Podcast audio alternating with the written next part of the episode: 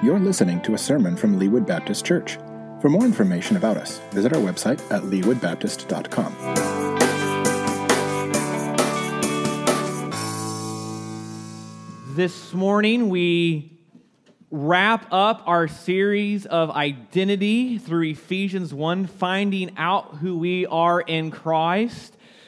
The last nine weeks, I don't know about you, but it has gone by incredibly fast. The last nine weeks through this sermon series has felt like maybe two or three weeks. But today we wrap up our sermon series called Identity, finding out who we are in Christ. Next, next week, we are going to start a sermon series in the book of Genesis. We'll start in Genesis 1. We are not going to be going verse by verse through Genesis. We'd be here a really, really long time through that. So we are going to hit the highlights and really see the covenants that God put into place for his people throughout Genesis. So we'll obviously start in Genesis 1. And I want to encourage you, and we'll talk a little bit about this next week. Genesis is really important because it explains a lot of the questions about life and about Christianity to us. So, if you know someone that maybe doesn't know Christ or is wanting to explore more about the church and Christianity and, and why we're here and kind of those big questions in life, I would encourage you to invite them here um, to come and, and be a part of our study in Genesis because we're going to be asking a lot of those questions Who is God? What is God like? Who are we? How has God saved us? All of this is packed into the book of Genesis, and it's going to be a lot of fun as we walk through this. And so we'll start that next week. But this week we wrap up identity, finding out who we are in Christ in Ephesians 1. Here in Ephesians 1, Paul lists for us some spiritual blessings that the believer in Christ, the church, we have in Jesus. And these many blessings, as we've gone through them the last nine weeks, really define us. It tells us who we are. And here's what happens many times in our lives. I've said this a few different times that as we go through our lives, and if we are believers, we often forget who we are in Christ. We allow other things, sometimes we allow other people to define us, but as believers in Jesus Christ, we are defined who we are in Christ. And so this morning, we're going to review some of these things by just reading the passage. We're going to go through some of these things. And so look at verse 3 of Ephesians chapter 1. It says this Blessed is the God and Father of our Lord Jesus Christ, who has blessed us with every spiritual blessing in the heavens in Christ. And so we've talked about, just when verse 3, we talked about just how spiritually wealthy we are because of Jesus Christ. That we have every spiritual blessing in the heavens in Christ. Paul's going to list them out for us, but the list doesn't stop here. Look at verse 4 for he chose us in him. And so we saw the first week that we are chosen in Christ. That God decided to have spiritual kids. Let's keep going in the middle of verse 4. Before the foundation of the world, to be holy and blameless in love before Him. And so we are holy and blameless. We are righteous because of Christ, not because of anything we've done. We are not righteous because we go to church or we don't go to church. We are righteous because of Christ and only because of Christ. Verse 5 He predestined us. Again, that goes back up to ch- chosen. God put a plan into place to what? To be adopted at verse 5. He predestined us to be adopted as sons through Jesus Christ.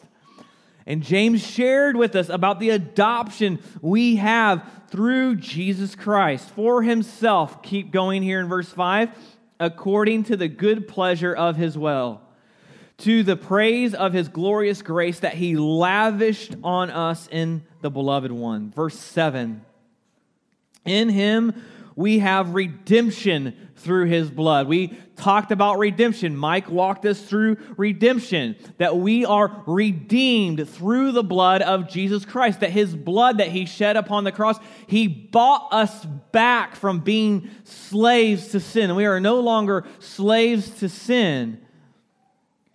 We've been redeemed through the blood of Jesus Christ. So that redemption, that bought back, came with a high price, the price of the blood of Christ. Then, the middle of verse 7, the forgiveness of our trespasses. Pastor Jason shared with us the forgiveness we have through our trespass, the, the forgiveness we have of our trespasses, according to the riches of his grace that he richly poured out on us with all wisdom and understanding. Verse 9, he made known to us the mystery of his will. We talked about this that through Christ we know what is going to happen, that he has redeemed us, and there is a redemptive plan put into place to redeem us. We are enlightened people. We know exactly what it is that God is going to do in our redemption. So, verse 9, he made known to us the mystery of his will according to his good pleasure, that he purposed in Christ as a plan for the right time to bring everything together in Christ, both things in heaven and things on earth in him. Verse 11, we saw in him, in Christ, we have also received an inheritance. We talked about that we receive all the spiritual blessings in Christ. We inherit, we are joint heirs with Christ, and so we receive a great spiritual inheritance. We also talked about that that word inheritance can mean heritage, that we have a rich heritage through Christ, that we have a rich heritage in the church. And then we keep going in verse 11. Because we were predestined according to the plan of the one who works out everything in agreement with the purpose of his will so that we who had already put our hope in Christ might bring praise to his glory. Verse 13 In him you also, when you heard the word of truth, the gospel of your salvation, when you also believed, were sealed in, in him with the promised Holy Spirit. And we saw last week that we are sealed with the promised Holy Spirit, that our salvation is guarantee the doctrine of eternal security. That we are eternally secure in Christ with the promised Holy Spirit. Verse 14, He is the down payment of our inheritance. I like that word down payment, right? Because when you buy a house, what do you do? You put a down payment down. He is the down payment of our inheritance unto the redemption of the possession to the praise of his glory. We're going to get down into verses 15 and 23 here in just a moment. But as we talk about all the spiritual blessings we have in Christ, yes, we are rich, spiritually rich. But it's not even necessarily for our own personal benefit. Yes, it is for our benefit. I mean, we think about redemption and adoption and forgiveness and being chosen and predestined. We have all of these things. But at the end of the day, it is to the praise of His glory. It's all about Christ. And it's easy for us if we're not careful as we look at these spiritual blessings in verses 3 through 14 of Ephesians 1, it would be very easy for us to begin to walk around and to carry ourselves with some sort of spiritual arrogancy and spiritual pride as if God owed us all of this. But at the end of the day, the fact that we are chosen in Christ, we are holy and blameless before Christ, that we are adopted through Christ, that we have redemption through the blood of Christ, we have the forgiveness of our trespasses because of Christ, we know the mystery of his will because of Christ and in Christ. In Christ, we have received an inheritance. In Christ, our salvation is promised and sealed. It could be easy for us to think this is all about us when reality it's to the praise of his glory. It's all about Christ. And at the end of the day, the reason why God chooses to save us through his son, Jesus, is to the praise of his glory. And you say, Adam, that's selfish of God. That's arrogant of God to make it all about him. But we have to remember it is all about him because he's God. It all starts and stops with God. And so all of this is to the praise of his glory. It's all about him. It's even why in Psalm chapter 23, it says, The Lord is my shepherd, I shall not want. He makes me to lie down in green uh, pastures. He restores my soul. Why does he do all these things? For his name's sake to glorify himself through us. And what greater way for God to be glorified than to take us as human beings who are broken, sinful, rebellious, going our own way, full of pride, yet God chooses to redeem us and buy us back. There's no greater way to make God can make himself known by, than by saving a sinner. And for saving and, and for saving us through his redemptive plan. So, as we bring this series to a close, we must remember that this is all about him to the praise of his glory. And because we have received these spiritual blessings, we need to be about what God is all about. And what is God all about? God is all about God. And we need to be all about him. Now, let's keep going here in verse 15. We're going to read 15 through 23. This is why, since I heard about your faith in the Lord Jesus and your love for all the saints, I have never stopped giving thanks for you as I remember you in my prayers. I pray that the God of our Lord Jesus Christ, the glorious Father, would give you the spirit of wisdom and revelation and the knowledge of Him I pray that the eyes of your heart may be enlightened so that you may know what is the hope of his calling, what is the wealth of his glorious inheritance in the saints, and what is the immeasurable greatness of his power toward us who believe according to the mighty working of his strength. So we see here in verses 15 through 19, Paul is praying for the church, the church in Ephesus specifically, here in Ephesians 1, but I, I do believe it applies to us here today. He's praying for us, the prayer that we as the church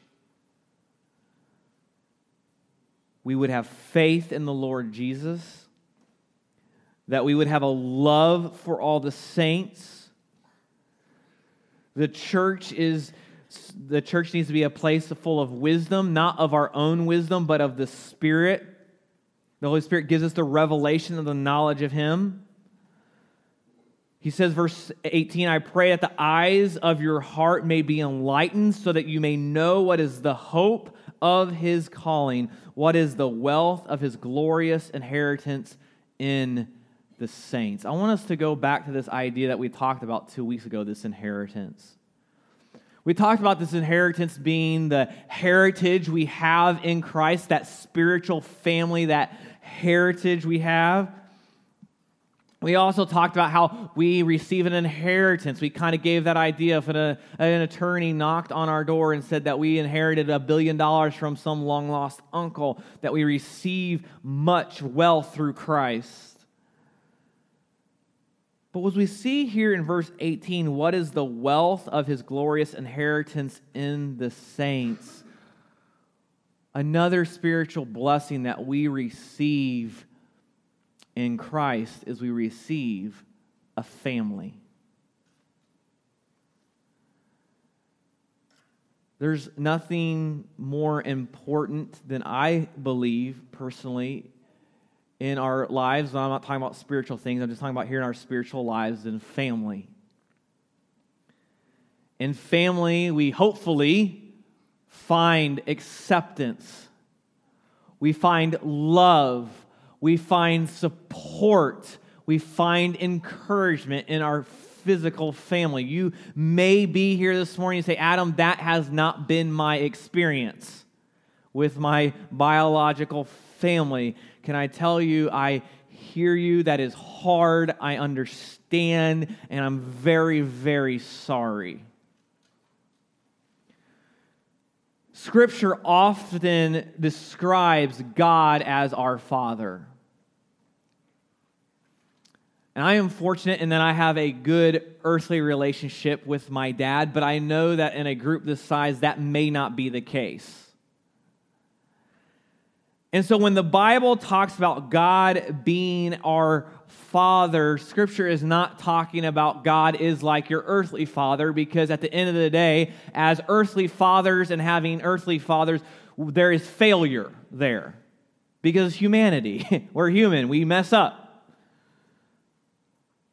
So when the Bible talks about God being our father, he is not saying he is like our earthly dad. He's saying, no, he is like your, he is the father you always wanted, needed, and longed for.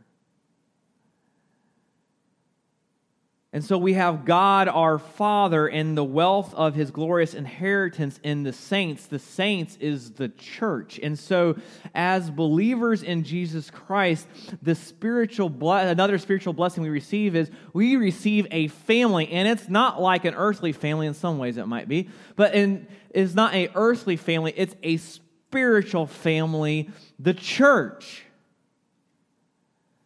We have a family in the church. Now, unfortunately, oftentimes, like our earthly families, our spiritual family can be dysfunctional. It can be discouraging. But that is not the way God designed it to be. God designed the church to be a beautiful thing. We are the bride of Christ. We are the saints, not the New Orleans saints. We are the saints. And we have a glorious inheritance in the saints in the church in that we are a part of something bigger than ourselves. Deep down, I believe every human being wants to be a part of something bigger than ourselves. That's why we get passionate about our sports teams and movies and entertainment because we want to be a part of something bigger than ourselves. One of the things I miss in sports is being on a team. There's nothing like quite like being on a team, being a part and as believe of something bigger than ourselves, the church. I know a lot of us right now are thinking Leawood Church because we're sitting here right now, but I'm talking about this is bigger even than Leawood Church. We are a part of the global church. And that is a glorious thing. So even as we sit here in a large group, it's not even about us here today, the church. We're a part of something much, much bigger than ourselves. We are a part of the global church. We are a part of the church, the church that is diverse when you think about the global church, the different races and languages and uniqueness of the church, if you think about this, within the last 24 hours around the world, in the last 24 hours around the world, brothers and sisters in Christ that we have have gathered to worship all around the world in the last 24 hours to worship to make much of Jesus, to celebrate the salvation provided in his death and his resurrection. And we are a part of a global church of brothers and sisters around the globe that have gathered together to make much of Jesus and to celebrate what he has done. And so, as we gather here as the local church, we are a part of the global church, making much of Christ and glorifying him. And that's a spiritual blessing. So may we, as the church here at the, on the corner of 83rd and State Line, may we never get tunnel vision and think that it's all about us right here in this broken down facility, that it would be about Christ and the global church and the mission to make Christ known to the ends of the earth. And may we be willing to do whatever it takes to make Christ known in our community and to the ends of the earth. That we be willing to die to ourselves, be willing to give up everything as the church to make Christ known. But let's keep going in verse 20. It says, He exercised this power in Christ by raising him from the dead and seating him at his right hand in the heavens, far above every ruler and authority, power and dominion, and every title given, not only in this age, but also in the one to come. And he subjected everything under his feet and appointed him as head over everything for the church, which is his body, the fullness of the one who fills all things in every way. So, as we close this series of our identity, yes, we are chosen in Christ. Yes, we are holy and blameless before Christ. Yes, we've been adopted and predestined in Christ. Yes, we have redemption through the blood of Christ. Yes, we've been forgiven. Yes, we are enlightened because of Christ. Yes, we have an inheritance in Christ. Yes, we are sealed because of the work of Christ and the Holy Spirit. But at the end of the day, our identity is in Christ Himself. Our identity as brothers and Christ, uh, uh, brothers and sisters in Christ is that our identity is in Christ. That yes, Jesus, if we are a believer, he is our savior. Yes, he has he has saved us, but he is also our king. He is our Lord. And so, if you are a believer, a mark of a true believer is someone who is willing to submit themselves to Jesus, to where Jesus is king. Jesus sits on the throne of that individual, and Jesus is calling the shots. Because we can believe Jesus as Savior and it not change us at all. Believing that Jesus is Savior does not save us. Believing in Jesus as Savior is just one part of the equation, but we must confess Him as Lord, confess Him as King. And that's the hardest part of the equation because we don't like a king. In fact, our own country was established in rebellion to a king. We don't like a king. It's in our DNA as Americans. We don't like a king. But as believers in Christ, a true believer has a king, has a ruler, has a dictator. And that is Jesus Christ. And there's no one more qualified to be this king. There's no one else that is qualified to have our identity completely wrapped up in. Because he's God. He exercised this power in Christ. Why? By raising him from the dead and seating him at his right hand in the heavens, far above every ruler and every authority and every power and dominion, do, dominion and every title given, not only in this age, but also in the one to come. And he subjected everything under his feet and appointed him as head over everything for the church, which is his body, the fullness of the one who fills all things in every way. You see, faith family, our entire identity is wrapped up in Christ. Yes, we receive all these spiritual blessings we've talked about for the last eight weeks. Yes, we receive all these spiritual blessings in Christ, but at the end of the day, our identity is in Christ and who He is. Turn over to Colossians 1.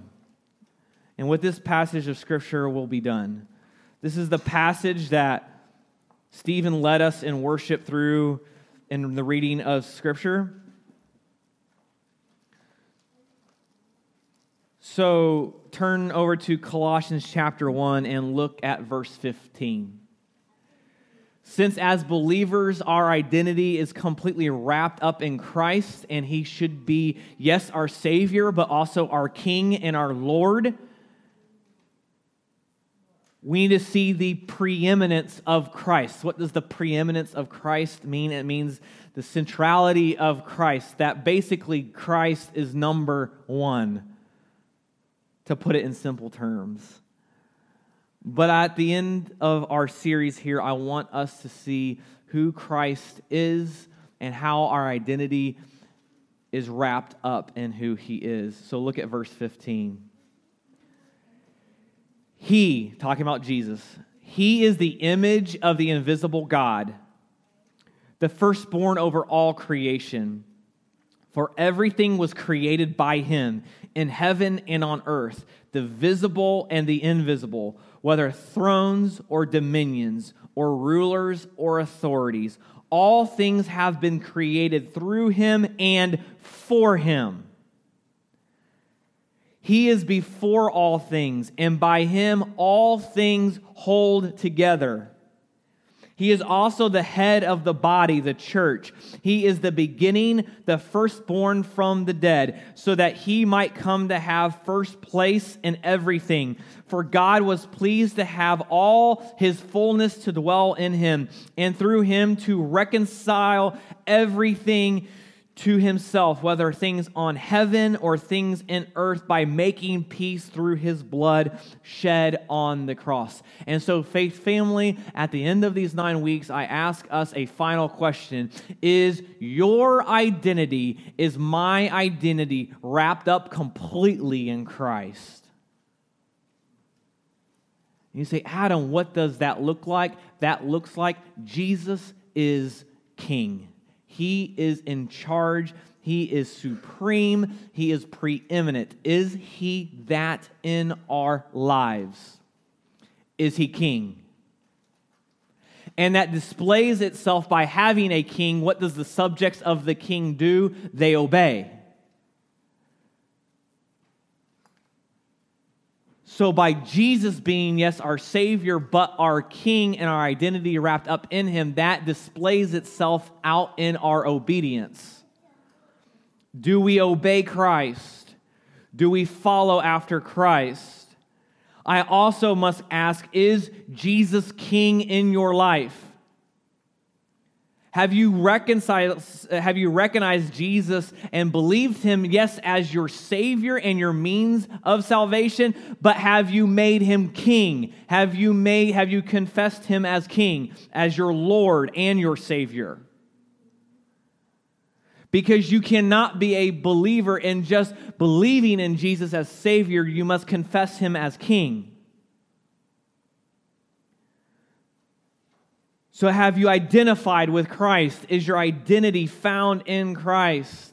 And if you haven't, can I encourage you and plead with you to listen to the Holy Spirit and believe in Jesus as Savior and confess Him as Lord and King? And if we do, then we begin to find that our identity as the church and as believers in Jesus Christ is wrapped up completely in who He is. Pray with me. Jesus, we thank you for who you are. We thank you for being that sacrifice upon the cross for our sins. We thank you for your resurrection and that it saves us and provides salvation. So we thank you for being Savior. But we also confess you as Lord and King in our lives.